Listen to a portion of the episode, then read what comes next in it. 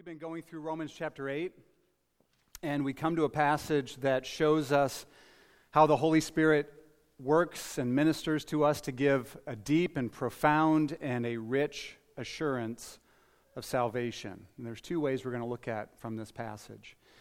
Now, if I were to ask the average uh, Christian just on the street or even just a, a poll here, if they knew that they were saved, if they were assured that they were saved. I think by and large, a, a professing Christian would say, Yeah, i I know that I'm saved. Now, some would say that even though they're not fully assured. They just would say it because it's the right thing to say, right? Um, most others that would say yes and really do have an assurance, they would go to um, make biblical arguments for their assurance. They would say, well, this is true, and this is true, and this is true, and this is true, and this is true, and I believe those things, and so I am assured. I have assurance of salvation, and that's, that's good. We should have those kinds of biblical arguments of what we believe and therefore why we are saved. Right? All of the old creeds and confessions often begin with we believe, right? The, the, the Apostles' Creed, we believe in God the Father Almighty and so forth. So that's good. The assurance that's talked about here is different than that. And uh, we need both. We need the assurance that comes from biblical arguments and being rooted and grounded on a solid foundation of God's truth. And then we need also this inward work of the Holy Spirit giving us assurance that we see in our text here. Martyn Lloyd-Jones uh, wrote a book. I think it's, a, I think it's a, based on a series of um, uh, lectures he gave on revival. But it's a book called Joy Unspeakable. The subtitle is Power and Renewal in the Holy Spirit. And in the book, he describes what he calls being filled with the Spirit or being baptized in the Spirit. I think he uses the language of baptism with the Spirit. And uh, he describes us as someone experiencing the Holy Spirit coming upon them and giving them full assurance of salvation. And then he said, there's two things that are the product of this full assurance. He said one is that there's boldness, there's courage, and the other is that there's joy. So there's great boldness and there's deep joy that come from this full assurance. And he, he goes kind of just a cursory review of the book of Acts, and he shows again and again and again a person or a group of people experience the Holy Spirit coming upon them, and the result is boldness and joy. I didn't look it up, but there's this, I think it's chapter 13 or 14, 15, somewhere around there in Acts, where some of the disciples are chased out of a city. Okay? And it says they dust the, the, the, they, they wipe the dust off their shoes or their sandals, and it says they continued in joy and in the Holy Spirit. So that's, right, that full assurance of salvation resulting in boldness and joy. Well, this text shows us specifically how the Holy Spirit bears witness to us and gives us assurance that we're God's children, that we are children of God. there may be no worse experience for a Christian than to live life uncertain about your adoption into God's family. Right? To go through life uncertain, right? It's bad from the standpoint that it causes us to live anxious, and oh, how many anxious Christians there are. Have you noticed that? Maybe that's you. God doesn't want that for you. We go through life anxious, we go through life worried, we go through life um, unsure of God's love, and of course, this can lead to despair or worse. But it's also bad, on the other hand, because it calls into question the goodness of God and his promises. He wants us to be fully assured. Could you imagine? Maybe you could because maybe this was your experience. A child in a home, unsure if mom and dad love them. How sad that would be. Well, God does not want you uncertain of his love for you. He doesn't want any of his children uncertain of his love for them in his home, in his family. If you indeed belong to God, He wants you to be fully assured that He is your Father and that you are His child, and not just for a period of time, not just until you really blow it or you know, or whatever, not just for even a long period of time, but for eternity. We sang it earlier. He brings many sons to glory. Right? That's, that's, I mean, in one sense, that's the goal of the gospel as, as, pertains to us. Obviously, to bring glory to God, first and foremost, but as it pertains to us, it's to bring many sons and daughters to glory. He wants you to be fully assured that you are his child. And I wonder how often we think of the blessing, the rich and deep and um, glorious, stupendous blessing of being a child of God. Well, the Holy Spirit comes to give us an awareness, an, an experiential awareness that we are God's children. And I think we need this because I'm convinced, and, and I'm convinced of this because I've been there and I battle this. But I think many Christians live functionally as orphans. So I've shared this before. If you've uh, been in Bible study or been here for six or eight years, you probably have heard me share this more than once, but that's okay. It bears repeating. J.I. Packer, in his book called Knowing God, uh, which is a fabulous book, I'll give you a copy if you really want one. Um, he says this about being children of God. He said, You sum up the whole of New Testament religion if you describe it as the knowledge of God as one's Father. If you want to judge how well a person understands Christianity, find out how much he makes of the thought of being God's child and having God as his Father. If this is not the thought that prompts and controls his worship and prayers and his whole outlook on life, it means that he does not understand Christianity very well at all. For everything that Christ taught, everything that makes the New Testament new and better than the Old, everything that is distinctively Christian as opposed to merely Jewish, is summed up in the knowledge of the fatherhood of God. Father is the Christian name for God. Our understanding of Christianity cannot be better than our grasp of adoption. And this knowledge, and I would say, again, I mentioned this before, but this experiential awareness, this knowledge, this deep knowledge, not just, not just knowledge in our brains because we can repeat some verses. Again, that's good. We should want to be able to do that. But this deep experiential knowledge and awareness comes from the work of the Holy Spirit. And so the big idea from this passage, I think, is the Holy Spirit assures us that we are God's children.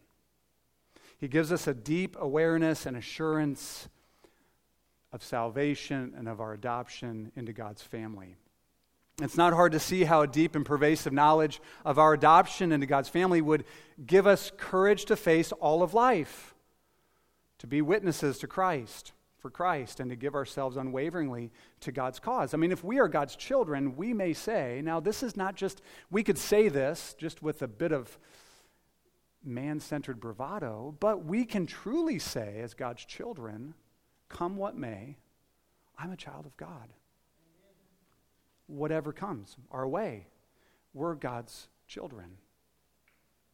It's also not hard to see how this would give a joy that is unshakable and unspeakably precious. So, here in our text, we see how the Holy Spirit gives us assurance, and there's, ba- there's two ways actually we're going to look at. The first is in verses 12 to 14, the second in verses 15 to 17. And, and there's, they mix, right? They're, they're connected to each other, which we're not going to explore a whole lot today. So there's two ways. One is a somewhat ordinary way. And I say ordinary, it's not really ordinary because anytime the Holy Spirit's at work in our lives, it's not ordinary, it's supernatural, it's dynamic, but it is, I guess, more ordinary. And one way that is more direct and immediate and more extraordinary. But we see them both here in the text. Both are really important. We need both.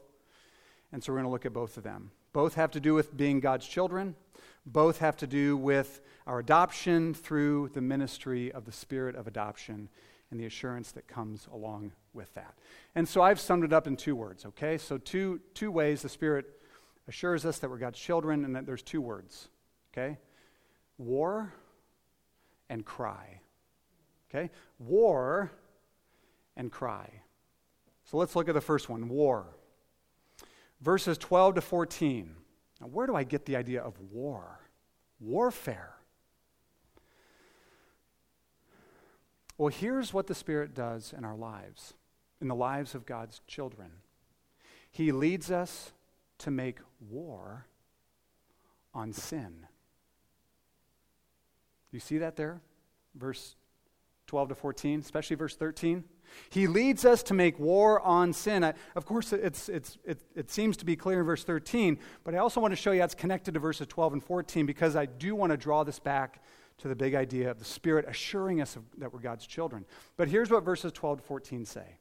And listen for the language of war. So then, brothers, we are debtors not to the flesh to live according to the flesh. For if you live according to the flesh, you will die. But if by the Spirit you put to death the deeds of the body, you will live. For all who are led by the Spirit of God are sons of God. So let's follow Paul's logic. First, he says we're debtors. Now, this, this point kind of points us back to what we've covered already in Romans 8 right, where we talked about the, the, the spirit and the flesh and living according to the spirit and living according to the flesh and all of that, right? To live according to the flesh leads to death, but to live according to the spirit leads to life and peace and all that we covered before. So here Paul is saying, So, brothers, sisters, we are debtors. We are we owe a debt. We are under obligation, but we are not under obligation to the flesh. No way. You and I don't owe the flesh anything. All it gives us in return is death. So we don't owe the flesh anything. And here's why. Because if you live according to the flesh, you will die. And by die, Paul means die, eternally die. Okay? He's not just saying you'll live a shorter life if you live according to the flesh. That may be true. Okay? There are people who live according to the flesh and, and reckless lives. They probably do live shorter lives, but it's not always true. We know people who, some of the most vile people who have ever lived, have lived a long time. So Paul is talking about eternal death, perishing like Jesus uses that word in John 3:16. We know that verse, right? For God so loved the world that he gave I see some of you mumbling it, that he gave his one and only son so that whoever believes in him shall not perish but have everlasting life. So John, or Jesus, I guess, John wrote it down, but Jesus contrasts everlasting life with perishing. In other words, everlasting perishing. That's what Paul is saying. He says, if you live according to the flesh, you will perish and you will be damned forever. Now, a distinction needs to be made here, of course. Because even as Christians, I know this is going to surprise you, but even as Christians, we do struggle with sin still. Have you noticed that with other people? I'm joking. And then they, have noticed it with you. um, but we do still battle, we do still battle against sin. We at times give into the flesh. We think fleshly thoughts at times. We're tempted by fleshly ideas. We indulge the desires of the flesh. Just think of the last time you exploded or burst out in anger, or the last time you thought maybe even violent thoughts about somebody else in your mind. We battle sin, which is why we're told to confess it in 1 John 1. And it's why we're told, we'll get to it, why we're told to put to death sin. If there's no sin, we wouldn't have to put it to death. We battle sin. So that's not what Paul's talking about. He's not saying if you live according to the flesh, like if you stumble into sin, you're going to die eternally. That's not what he's saying. We're not to live, we're not to be so finicky and wondering if we're saved today and maybe not tomorrow, right? We're talking about assurance here. So it's not describing a, a Christian who battles sin, it's describing a person who may say they're a Christian, who has laid down and made peace with sin. And there are a lot of professing Christians who have done that.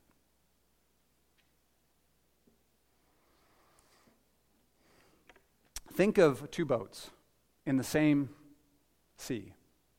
One boat has some cracks in it, right? And uh, through which some water seeps into it.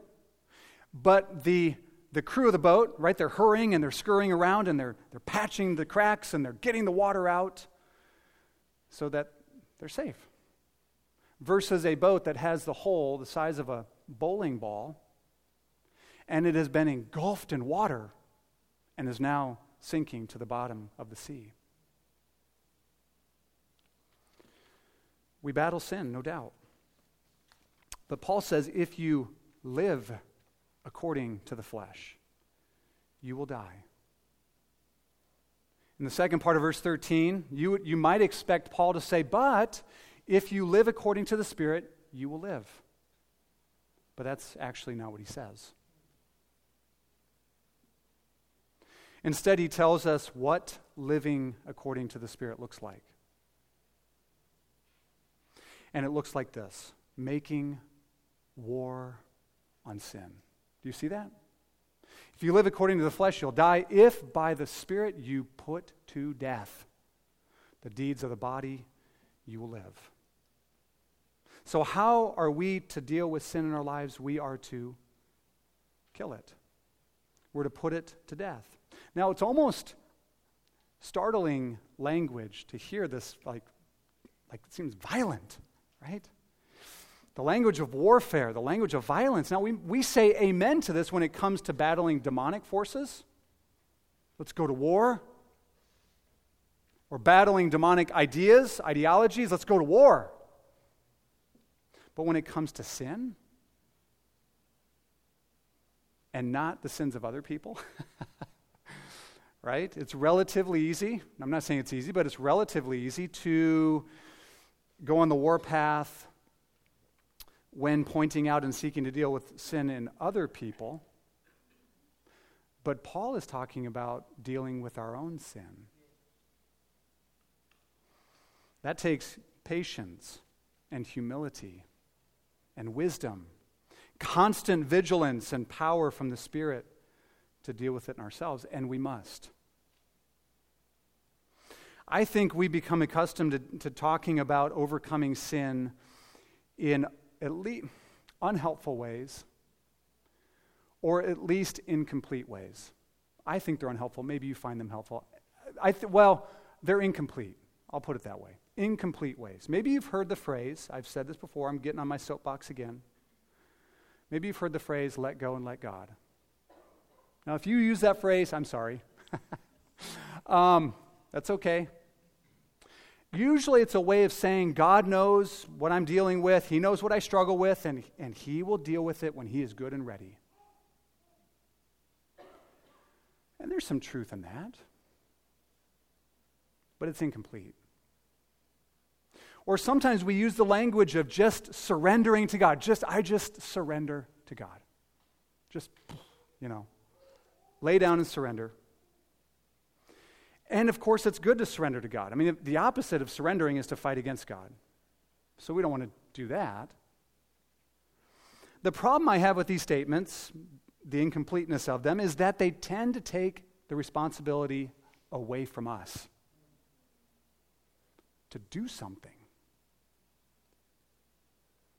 when it comes to fighting sin. But what does Paul say here? If by the Spirit you put to death the deeds of the body, you will live. John Owen wrote an entire book on Romans 8:13. And it's not a 50-page book. It's a yeah, 200-page book.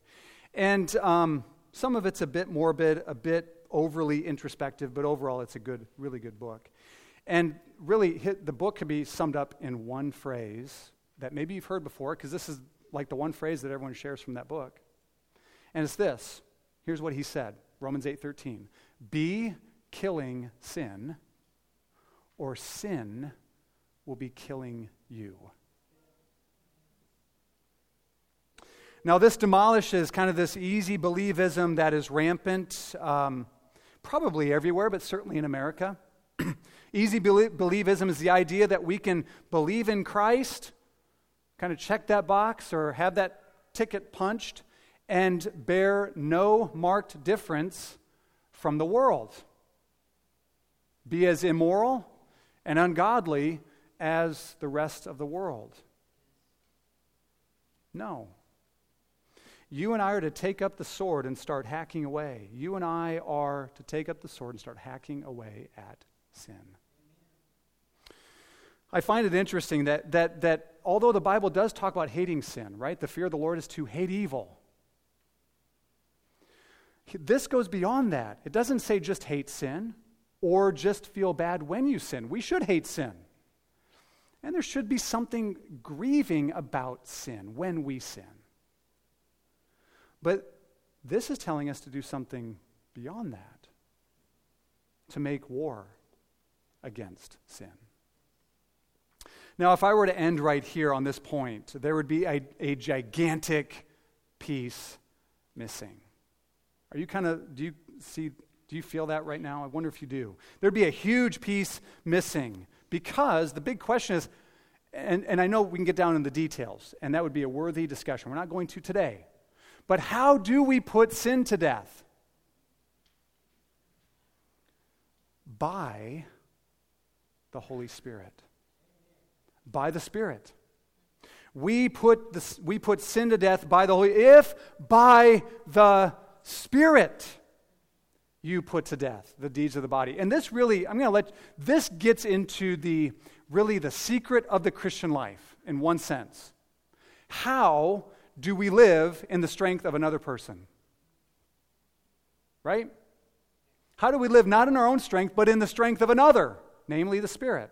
Because when we are battling sin, our own sin, okay, and I want to I want to deal with this envy in my heart or this problem with lust or whatever it is, when we battle this, it's not like we put forth 50% effort and the Spirit puts forth 50% effort, which makes 100. No. We put forth maximal effort, 100%. And the Spirit puts forth maximal effort, 100%. And our effort is dependent upon His. Our effort is empowered by Him. And so it's, it's a walk of faith. Right? We say, I'm going to I'm going to deal with this sin. And as we do that, we are we are working out the miracle of the Holy Spirit working within us. Paul says, work out your own salvation with fear and trembling. For, or because, God is at work in you, both to will and to work for his good pleasure. So we work out what he works in. Now, here's the assurance. Here's where the assurance comes in. If you do this, if you make war on sin, Paul says, you will live. If you live according to the flesh, you're going to die. If by the Spirit you put to death the deeds of the body, you will live. Now, we would expect this to refer to eternal life, since death referred to eternal death, and it does refer to eternal life. But I think it would be wrong to only look at this as a future promise. Like if you go to war against sin, put to death sin, you will go to heaven when you die. I guess we could say that's true, right? Because it'll, it'll be evidence that we belong to Christ. But I think this is saying more than that. I think Reed covered this last week. First Thessalonians 3, um, 8, verse 8. Did you cover that last week? Yeah, you did. It's like Paul in 1 Thessalonians 3, 8, when he said to the church at Thessalonica, now I really live if you are standing fast in the faith. Like I am really alive now. Now we really live.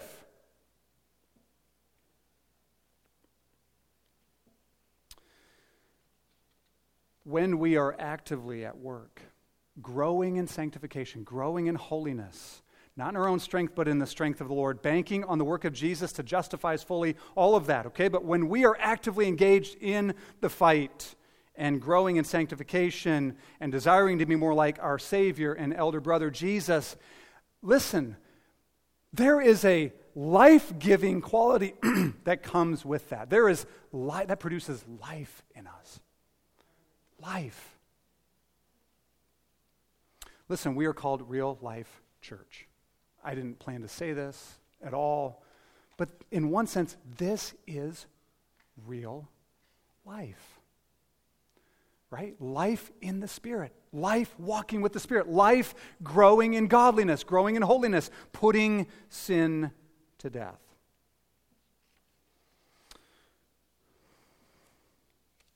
Again, John Owen said the following.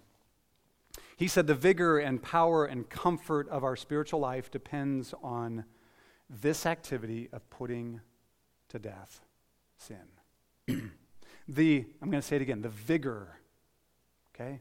The power, the comfort of our spiritual life depends on this. And I think we kind of, I think we actually understand this.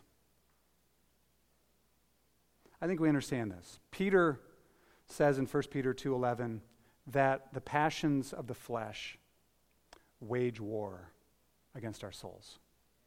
Right? In just a moment of self-reflection, we were like, "Yep, it does." we know that. Right? We know what it's like to give in to anger or lust or impurity sexual immorality or pride or self righteous bragging or envious self comparison and feel like our souls are surrounded by an army besieging it. we get it. and I think we also know what it's like to resist and, and say no to sin. And in that moment, feel the comfort and joy of the Holy Spirit. Now, I want you to notice how this verse 13 connects with verse 14. Here's what it says for. So, the word for is a connecting word, okay? It connects us to what Paul previously said. He said, For all who are led by the Spirit of God, they are sons of God. I added that word they, but all who are led by the Spirit of God are sons of God. So, here's what's going on every true Christian wants to be led by the Spirit, right? We want to be led by, the, we want all of our lives to be led by the Spirit. Is anyone here like, you know, I want some of my life to be led by the Spirit, not all of it? No, no one here. We want our lives to be led by the Spirit. But this verse, verse Romans 8:14, may be the clearest, most direct statement in the Bible. There's others that kind of are like this, say almost the same thing, but the clearest, most direct verse in the Bible that show us what it means to be led by the Spirit. And what does the Spirit lead us to do? What does the Spirit lead? If you want to be led by the Spirit, you can rest assured He's going to lead you to do this make war on sin. With His strength and experience the power and comfort and vigor of spiritual life. And this shows that we're God's children. God's children are led by the Spirit of adoption into conflict with sin not in our own strength. I hope, I hope you're encouraged in that. There, there's, a, there's, a, there's, a, there's a, I wouldn't say veil, there's a promise here in His strength and experience His life. So, we looked at the word war.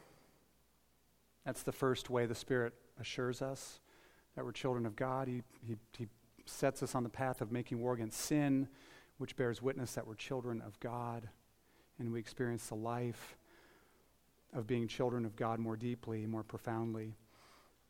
Now let's look at, look at the word cry. Verses 15 to 17, which I'm really not going to touch on verse 17 at all. I w- really wish I could, but there's just too much here. Verses 15 to 17, here's what it says For you did not receive the spirit of slavery to fall back into fear, but you have received the spirit of adoption as sons, by whom we cry, Abba, Father. The Spirit Himself bears witness with our spirit that we are children of God, and if children, then heirs, heirs of God and fellow heirs with Christ, provided we suffer with Him in order that we may also be glorified with Him. So the Spirit leads us to cry, Abba, Father. The Spirit, it's by the Spirit that we cry, Abba, Father. Now, the first point we just talked about, I think we logically, again, we understand that. We understand that as we grow in holiness, there is a stronger spirit witness that we're God's children. I, th- I think we, we understand that. I think the Bible is so clear about that, and we understand that. Now, that's why I said that's more the ordinary way of, of the two. And this one is a bit different. I would even say it's extraordinary. Because it seems to imply that the Holy Spirit is doing something more directly, more immediately, where He acts upon us directly and in an immediate way. And it has an impact on our affections, on our emotions. Now, let me just say this emotions are wonderful servants of truth, but they are horrible masters. They are. We don't want to be ruled by our emotions, right? We've been there, and it's horrific when we've been there, okay? So, but this work of the Spirit in us, it does affect our emotions, our affections, how we address God, how we come to God, how we address Him when we talk to Him, when we pray, when we worship, and of course, our experience of God. So in verse 15, Paul starts with the, the, uh, by contrasting the kind of spirit that we haven't received with the one that we have. Okay? He says, For you have not received the spirit of slavery to fall back into fear. Okay? You have not received the spirit of slavery to fall back into fear. If you're in Christ, if you are in Christ, you have not received a spirit of slavery, a spirit of bondage that leads you back into cowering fear. Now, what is this? Well, I think Paul is referring to bondage, right? This, like being in a prison of fear as it regards judgment and condemnation.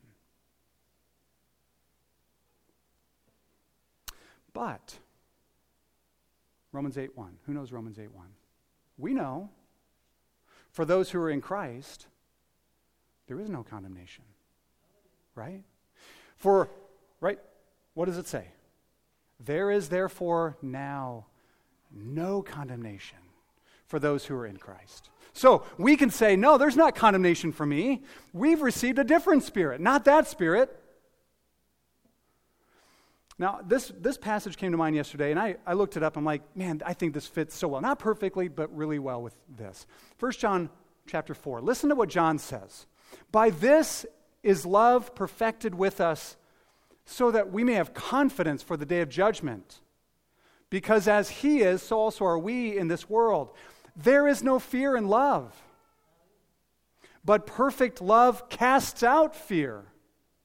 For fear has to do with punishment. And the one who fears has not been perfected in love.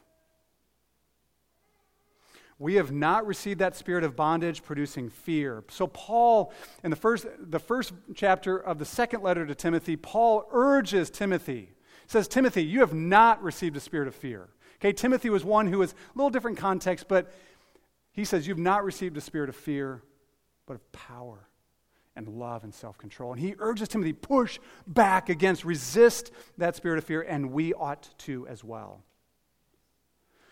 So we not receive that spirit. Rather, we have received the spirit of adoption. We've received the spirit of adoption, by whom we cry, Abba, Father.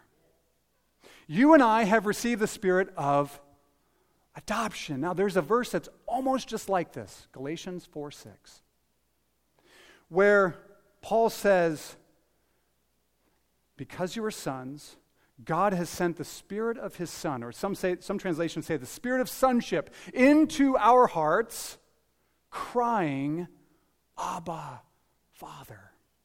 We've received the spirit of adoption, the spirit of the Son, the spirit of sonship. That's what we've received. By whom we cry, Abba, Father. Now, there's only one person in the Bible, only one person in the Bible we hear addressing God with the words Abba, Father.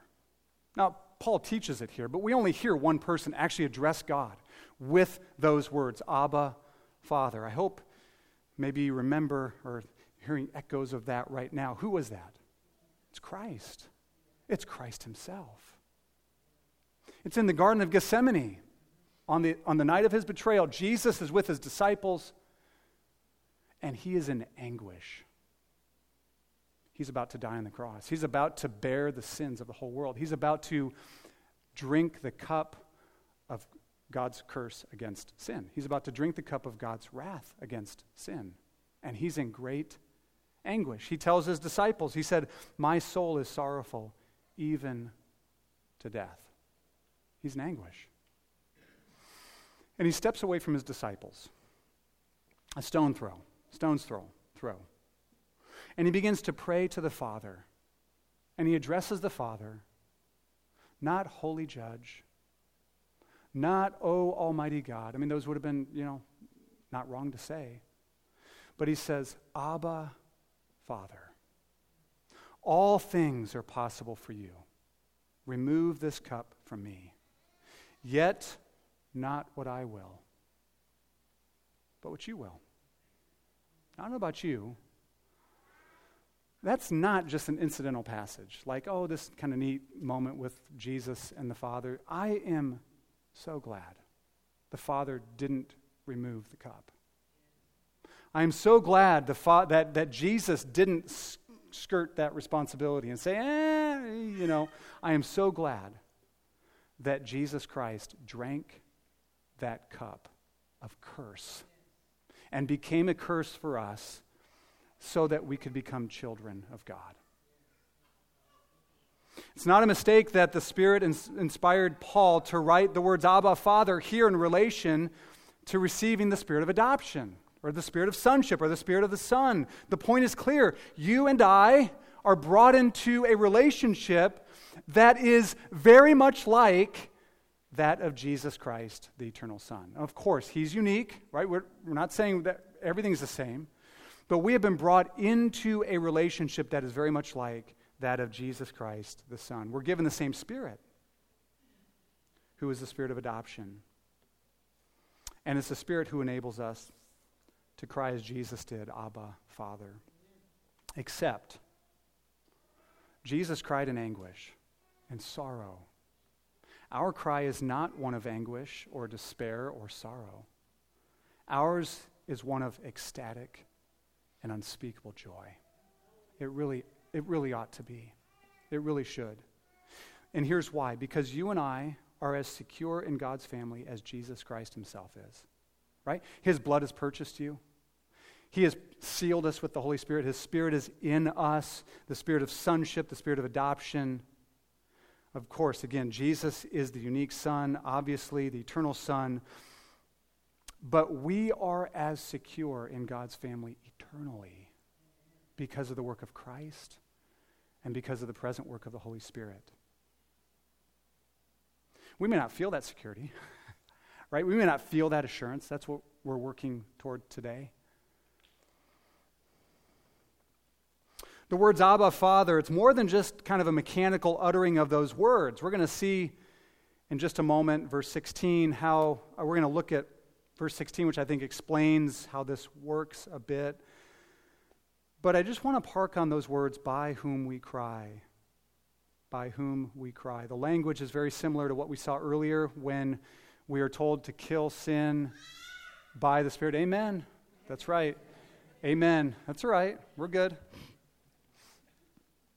Here we cry to God as our dear Father by the Spirit. The word cry is all important. The cry to God as Abba, Father, is not a carefully calculated, calm, and sober statement of fact. It is something that wells up from within us. And we say, Abba, Father, you are my dear Father. I'm your child. Now, I think verse 16 helps to explain how this works, how the spirit of adoption enables us to cry, Abba, Father. You see, there's an assurance that comes, and we talked about this before, that comes through careful biblical arguments. We need that. We need it. We want to be theologically minded and not carried away by our feelings, what we feel or don't feel. Right? We want something to stand on when we don't feel much of anything. We want to know, okay, God's word says it, and I trust that. Amen. We want that. However, I think verse 16 shows us something more going on than just that. Listen to verse 16. The Spirit Himself bears witness with our spirit that we are children of God. The Spirit Himself, this is something the Spirit does directly. The Spirit Himself. Now, this is not saying the Spirit bears witness through the Bible that we are God's children. He certainly does that, but that's not what this says. It doesn't say He bears witness through our good works that we're God's children. He does that too, but that's not what this says. Doesn't say that He bears witness through our sanctification that we're God's children. The Holy Spirit does that, but that's not what this verse says. And it also doesn't say that he bears witness to our minds that we're God's children. There's, I think the way that God typically communicates to us is through our minds, which then affects our hearts, right, our emotions, our affections, and our will, what we do. But this seems to kind of bypass that. I do think that's the way God normally communicates to us.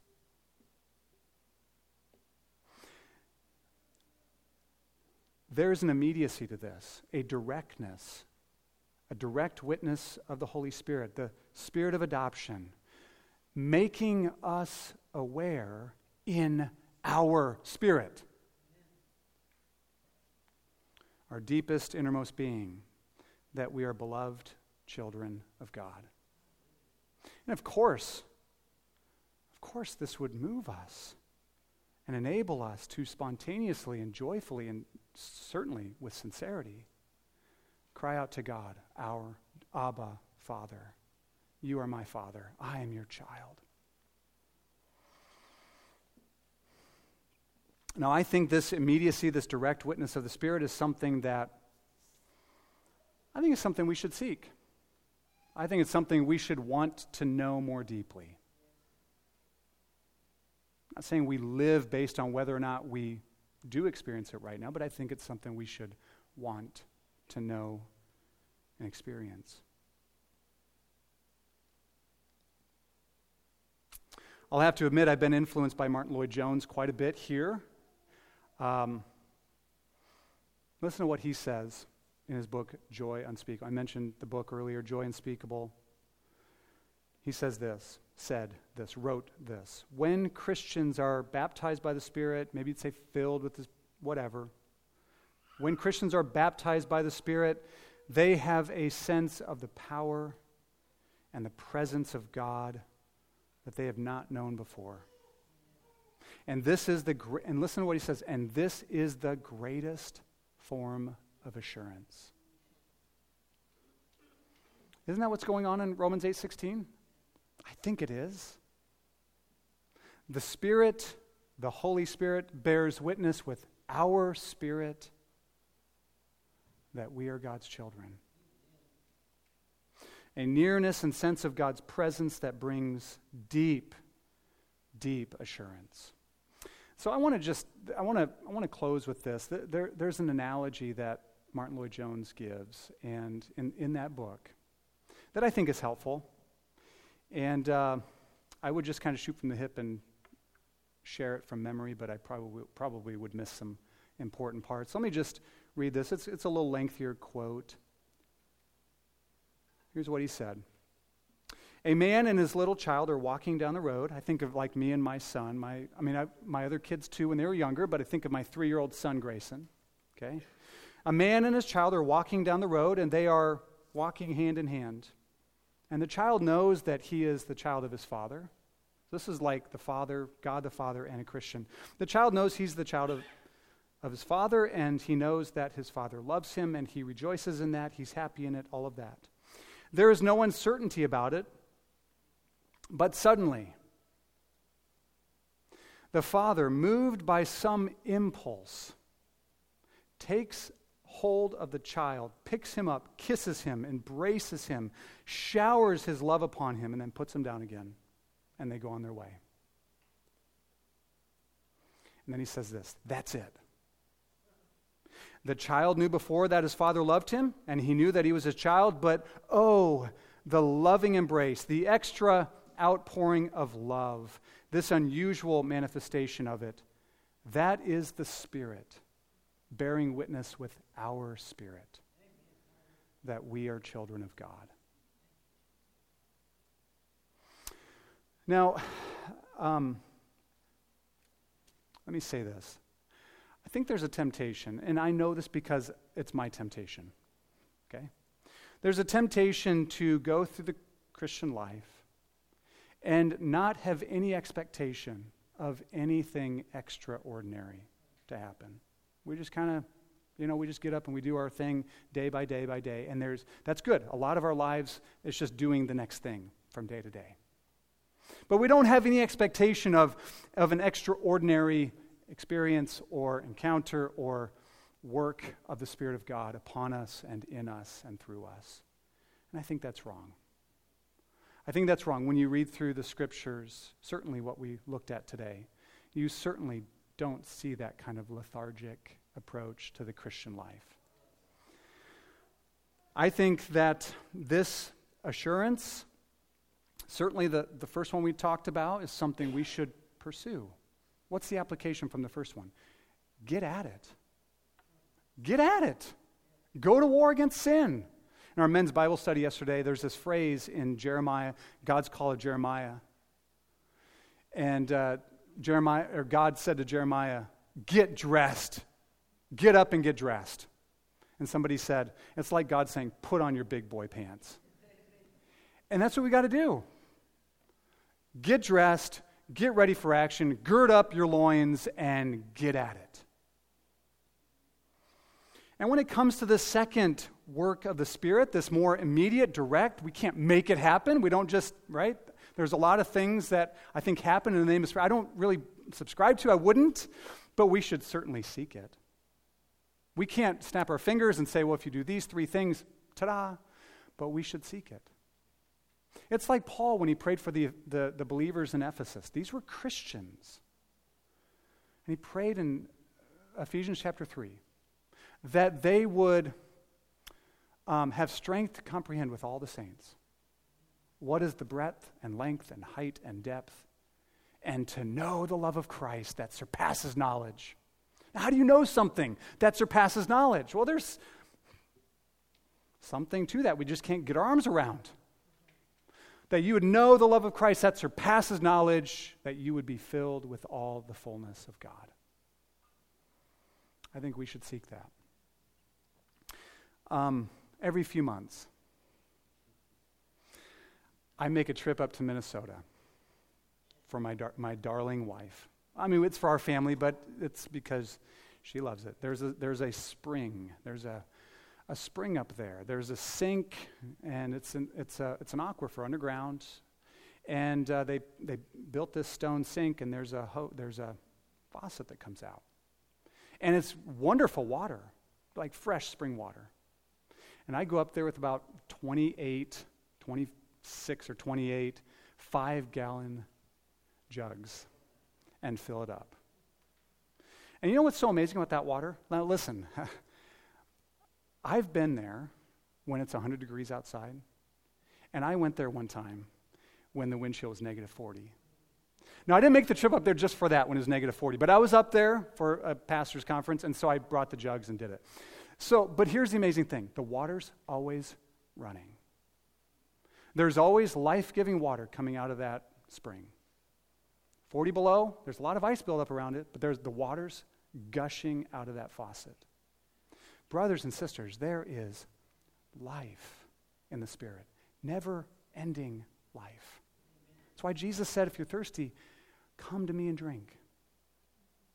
And out of your heart, and he who believes in me, excuse me, he who believes in me out of his heart will flow rivers of living water. And he's talking about the Holy Spirit. And so we should continually, and Paul says this continue. Don't just be filled with the Spirit once. Don't just say, well, I got that when I was saved. Be filled and keep being filled with the Spirit. And so we ought to seek that and seek this work of the Spirit, this immediate work of the Holy Spirit upon our hearts, bearing witness with our spirits. Excuse me, upon our spirits, bearing witness with our spirit that we are children of God. Because if, this, if it is true, if it's true that, that this assurance of salvation produces, the outcome of it is courage and joy, are there any two more important things that Christians ought to exhibit in our day today? But courage and joy. We don't want just, just courage. Right? We'll come off as mean and brittle and angry. But we don't want just joy either without courage because then we'll just kind of be jellyfish, kind of floating around. And we need courage and joy through the work of the Spirit, giving us full assurance that we are God's children. Amen? Let's pray.